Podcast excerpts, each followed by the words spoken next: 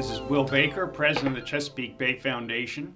Welcome to our continuing podcast series, Turning the Tide, Saving the Chesapeake Bay. I'm joined by Megan Fink, ex- educator extraordinaire at the Chesapeake Bay Foundation. Megan, welcome to our podcast. Hi, Will. I'm really excited to be here with you today. Great to have you. You, you, you know, I want to talk about this event we had a couple of Saturdays ago called 50 Forward with student leaders from all over the Bay. Actually, my last podcast was with two of those student leaders.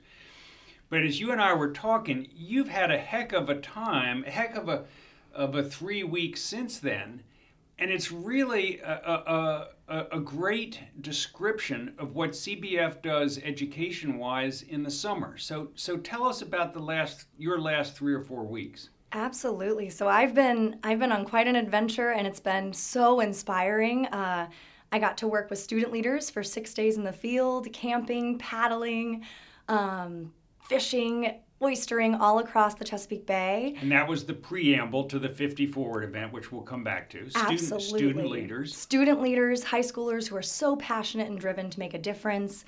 Uh, just knocked my shoes off. They were wonderful. And then I got to go down to Virginia Beach, my hometown where I grew up, and work with uh, middle and elementary school teachers for five days, running our Chesapeake Classrooms courses. Um, and that was a blast to see them get expi- inspired and and ready to go back to school to end the week and have teachers tell you, I can't wait to go back to school and work with my students and get them outside and feeling the way I do. That's what you want.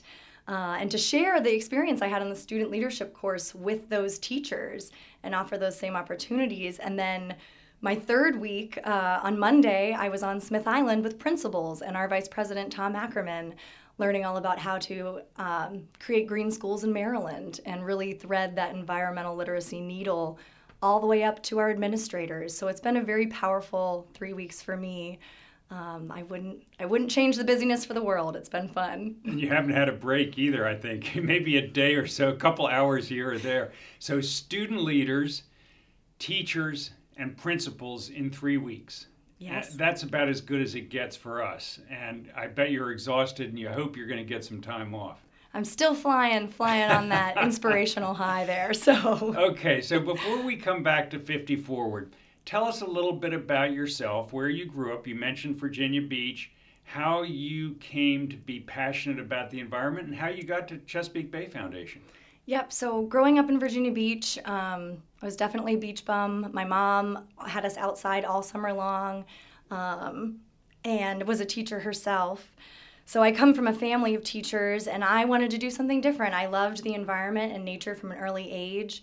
Visiting my uncle's farm in the Shenandoah Valley, canoeing and fishing with him, uh, running through fields of corn, going into the chicken coop and looking for eggs in the morning. I just I was immersed and given all these opportunities to be connected with the outdoor world and nature and find this sense of, of peace and calm in it uh, that really stayed with me. Uh, but like I said, being from a family of teachers and loving loving nature, environmental education just kind of brought it all together for me. I went to Virginia Tech and studied wildlife science my senior year, I took an environmental education service learning course, and not, I'm not going to hold Virginia Tech against you. Oh, I, hey. I come from a UVA family. we can still be friends. Okay, well. we can be friends. Got to work across the aisle here, right? so Virginia Tech to to um, to environmental education and to work. I worked in an aquarium and then immediately got got on board with the Bay Foundation. I worked as an intern on Great Fox Island and our education programs in November 2011 and then moved to Smith Island, eventually became our island senior manager. So I got to work with all four of our environmental education programs in the heart of the Chesapeake Bay. Um, and a job opened up in Annapolis to be Tom Ackerman's administrative coordinator. And I really wanted to understand the inner workings of nonprofits and how education worked with litigation and with um, advocates and restoration and with communications. Uh, just learn more about our internal and external partners. But I missed the students, I missed the field and working with the kids. So when the Maryland Student Leadership Coordinator position opened, I had to jump on it, and I'm thrilled I did. Tell us a little bit about what we mean when we say student leaders and how do we find them? How do they how are they selected? Yes, yeah, so they they um, reach out to us. I, I'm very lucky that I don't have to do a lot of recruiting. Um, our student leaders are already involved in student government associations or environmental clubs. They're passionate, they're driven, they're primarily high schoolers. Um, and I'm, I'm very fortunate that we have a lot of bright students here in Maryland that are interested in getting involved and care about the environment. Uh, we want to broaden that net as, as much as we can, but they really, the goal is to empower them to um, be that leader for their school and their community, and they're the fishermen and they're casting the net. Um, and continuing to spread the good work. And our, our hope is that we will keep in touch with these student leaders as they become adults and hopefully become adult leaders and can be really our sort of uh, attempt to, to learn and gain more partners in the young people uh, to build for the future. Absolutely. Yeah. And I've had in the last um, few months two different students, one who works out on the West Coast now in environmental advocacy issues, um, write to us and ask, you know, say that she found her spark on our island education programs and can she help, can her story help inspire other students to get into the field? One just won the, um, another student who went to Gunston School on the Eastern Shore, she won the William Warner um, Prize, a scholarship. She's a student at Washington College now for her writing in nature, and it was based on her experiences with us on the Bay. So I think they the spark is lit. It's working. They're they're becoming lifelong advocates, and they want to stay connected and in touch. Well, if I've said it once, I've said it a hundred times. Um, education's the best long-term investment in the future of Chesapeake Bay, and that's why it's so important to us. Now, my last podcast was with two of the student leaders. We had how many? Were there 70? I was saying 75. I think, I think there were actually 70. 71 or 72, yes. something like that from Maryland, Virginia, and Pennsylvania mm-hmm. in five different groups, each of whom spent the six days on the Bay, ending here at headquarters at the Chesapeake Bay Foundation's Merrill Center in Annapolis mm-hmm. for a conference. Tell us a little bit about the concept of this that we called 50 Forward for the next 50 years of CBF with these new student leaders leading the way Tell us how that concept came about, and then tell us about the, the day. It was it was really extraordinary. Yes, well, in, in celebrating 50 years of Saving the Bay as an organization, what better way to do it than than think about the next 50? Uh, and in education, um, hopefully, when we save the Bay one day, um, the I hope I'm still here to see it. That's what I'm counting on. I am sure you will be. you know, at the end of the day, when the bay is saved, we still need scientists and we still need education to keep it saved, to keep it protected, um, to keep that spark and that passion alive. So I feel like education is is the best place to be as far as job security in the Bay Foundation because you're going to succeed. We're all going to succeed and save the Bay, but the education department, it's never going to end. We always need to educate and learn more. There's always more to learn. Um, especially in the field of education and science. So it was very exciting. These five different courses, each had their own theme. Our Pennsylvania courses were really focused on agriculture's connection to the Bay. Uh, my course in Maryland with our um, Maryland Association of Student Councils and our Student Bay Advisory Council attendees were really focused on oysters. The world is your oyster and our key to saving the Bay. Our Virginia course was following the journey of a raindrop throughout the watershed, starting at the headwaters of the Potomac and following it all the way down. Um, and our other Maryland course was really focused on forests and their role in clean water throughout the watershed.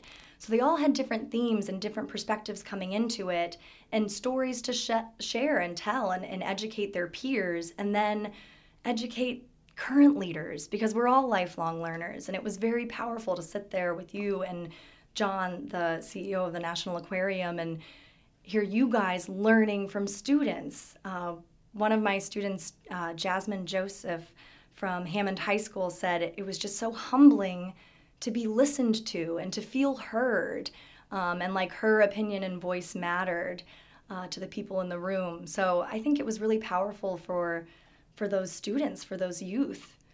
I um, I tried to meet uh, almost all of them and get some stories from them. and I, uh, at our, our table, as you know, the group was uh, arranged in a number of different tables, and we had lunch, and Congressman John Sarbanes uh, came and spoke. But uh, I asked our table's students, What are you going to tell your parents when you get home?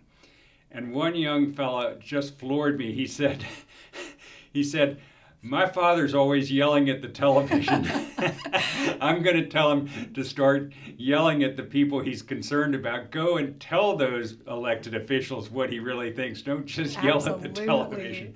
I thought that was absolutely classic. But you know, it, it really was so illustrative of what he felt empowered by after having spent a week doing this that you can change things, you can change the world, you can change elected officials, and you need to speak up. And I think that's what you and your fellow colleagues really do um, instill in these students that, that, that they have power they didn't know they had. And every one of those students came across with something like that. Absolutely. It was it was inspiring. Talk about um, what actually happened here for those three or four hours that we called 50 Forward. Yes. So each um, each course, all five courses, had uh, a display that they worked really hard on and put together a map of their journey across the watershed to help uh, illustrate where they went, who they met, my team um, made their map really interactive um, by putting QR codes on it so you could go to each place they stopped and see videos and images of where they were. So that map will live on wherever it goes. It can still can still be used for learning and education. Um, and then everybody got a chance to walk around and ask questions and, and hear about the lessons learned that each student became an expert in their own field whether it was forests or agriculture or oysters or watershed um, and, and you know what, what, impressed me about walking around each of the stations mm-hmm. is you and, and your other fellow educators who were there at the tables didn't say a word and and that's that's um, absolutely central to CBF education. The, the students are supposed to burn the calories in their minds. The cognitive calories. What is it called? They're burning the cognitive calories. They're burning the cognitive calories. And you all really did that so well. So it were it, the students were the ones laying out everything. The articulateness of each and every one of them was beyond belief. I was really impressed. I mean, at the end of the day, they're still kids. We had fun along the way, and there were moments where I was pulling my hair out. um, but they're they do. They're absorbing it all all along the way. I remember um, sitting down to prep and, and talk here, give them reflections. Each night we kind of talked about knowledge, um, bravery, and gratitude. On our course, anyway, we one thing you learned, one moment where you stepped outside of your comfort zone and you felt brave, and one moment where you were just really grateful for the experience. And I think doing that each evening and giving them time to reflect and process um, really, really helped that final event go well. But I remember um, Deidre Floyd, our director of field programs, coming in and setting the scene and talking with them, and the kids are getting a little nervous about it. And she says, "We we'd really love to close with a reflection from one of the students at our at our big event." And Garrett Kiermonti came up to my coworker Adam Wickline and said, "Do you have a notepad and, and pencil?" And just snuck off, and in 20 minutes put together this amazing, eloquent. Um, vision of the next 50 years and what inspired him and what stuck with him on that from from the course from the week. So they really their brains are on all the time. Even even when we're playing games and being silly they're soaking it in. They're sponges our our kids are learning from us constantly. So so the the essay that it, garrett right? Garrett. That mm-hmm. garrett uh, read at the very end of the lunch yes he had just written he wrote um, friday evening friday evening Yep, just throughout the throughout the task as an option if anyone feels so inclined or inspired and Garrett did, and it was masterfully done. It was. I'm, I'm talking to our, our esteemed producer, Lauren Barnett, now. Uh, Lauren, we ought to make sure we get that and put that on the post with this podcast uh, on the website. It was really beautiful. So, um, you know, we, we, we did, we went to, we had an hour or so to go to all the stations, and mm-hmm. then we gathered at tables. And uh, Congressman John Sarbanes of 3rd District of Maryland was running a little late, so we moved on with the agenda. And we had two young women, two Pennsylvania students, mm-hmm. talking about their efforts to get the Hellbender. And for those in Maryland or Virginia or other areas who don't know what the Hellbender is, go ahead and Google it an amazing amphibian. Beautiful Get, creature. Beautiful creature. You'll laugh when you Google it and see what it really looks like. Uh, the state amphibian. And, and they did an amazing job talking about how they've been lobbying for this all, all um, year. John Sarbanes had come in and heard, the, heard what they were saying. And when we did, I did introduce him and he got up, he said, Oh my God, it's hard to follow that.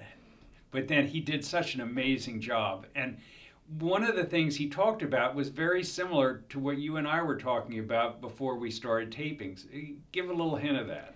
So Sarbanes kind of asked the room to close close their eyes and picture a place that grounded them, that tethered them to reality when they needed a moment of peace to gather their thoughts. Um, close your eyes and picture that, and kind of gave everyone a minute to to reflect and then told us that I think it was like 85 to 90% of people picture somewhere in nature. They picture coming out of the ocean and the salt drying on their skin, or climbing up a mountain and feeling the wind catch in their hair. And if we're not giving our students those experiences, um, those things that really keep them tethered to earth and tangible reality, um, then we're doing a disservice to our youth. They need to have those experiences um, there's a great quote that is has kind of been I've brought up on each course throughout the week. My students, my teachers, my principals. In the end, we conserve only what we love. We love only what we understand, and we understand only what we are taught. And wow. I think that Powerful. really speaks um, to our education program and to the successes that we've had with the with the Bay Foundation. So, Megan, you've been here five years. Mm-hmm. And um, what's the next five hold for you? Hopefully, continued learning. And I've been so fortunate that the Bay Foundation offer, offers so many opportunities um, to continue learning, to delve deeper into science. Um, I'm just constantly challenged and forced to think on my feet, and I love it. I love that each educational experience is different and unique. Um, I love the work that we do. So I'm, i hope to to stick around for a few more years, but eventually you will too. that was a setup question. I'm trying to get, get some certainty here in the next. Sorry, but I interrupted. No, no. Um, I I certainly want to dedicate. Um, a few years to the student leadership program. I think there's so much potential. I'm bursting with ideas after that program, and the students have ideas for me too. I want them to help shape the program um, to give them the tools and the skills that they need and that they want when they're advancing into college and careers and beyond. Um, I love the collaboration we have here. It's just, it's been a wonderful place to work, and I still feel like there's so much room for me to grow. Um, That's just terrific. I, I, what I loved about the day was all the inspiration of the day, and then that night, the next day, early the next week, getting emails from students who uh, had one way or another had picked up my email address and uh, it, just some incredible pearls uh, on the emails. What does the fall bring for student leadership? The fall, the fall will bring um, follow up on their actions and their ideas. I want to follow up with each each one individually from Maryland and see how they're doing. Check in, see how I can help, and then November 10th through the 12th, we'll be on Port Isabel for a strategic planning retreat. Our island center, just over the Maryland Virginia border. Yep. Yes, yeah. Um, for a, a, what retreat? So it will be a strategic planning retreat for our Pennsylvania Student Council and our Student Bay Advisory Council, which is mostly here in Maryland. We have some Virginia students on there as well. Um, but so all three states will kind of collide again. The students. The students this is for the students. They will come back um, for a little mini reunion and make solid plans for the future. And again, tell me what they what they need to to succeed, what they want to learn. Um, help plan next summer's expeditions across the watershed. they're the leaders. I, I want to lift their voices up and their ideas are my number one priority. Well, Megan Fink, thank you so much. Never lose your enthusiasm. It is absolutely infectious. And I, I, I've got to say, though, you've got a lot of CBF educator colleagues who are as equally committed, as equally inspiring, and is equally enthusiastic. We're so very, very lucky. So thank you for all you do. This is Will Baker, President of the Chesapeake Bay Foundation. Tune in every two weeks to our podcast, Turning the Tide, Saving the Chesapeake Bay. And if you go to our website, cbf.org, I think you'll probably see some pictures and maybe even some video of 50 Forward. It was a great day. Thanks, Megan. Thanks, Will.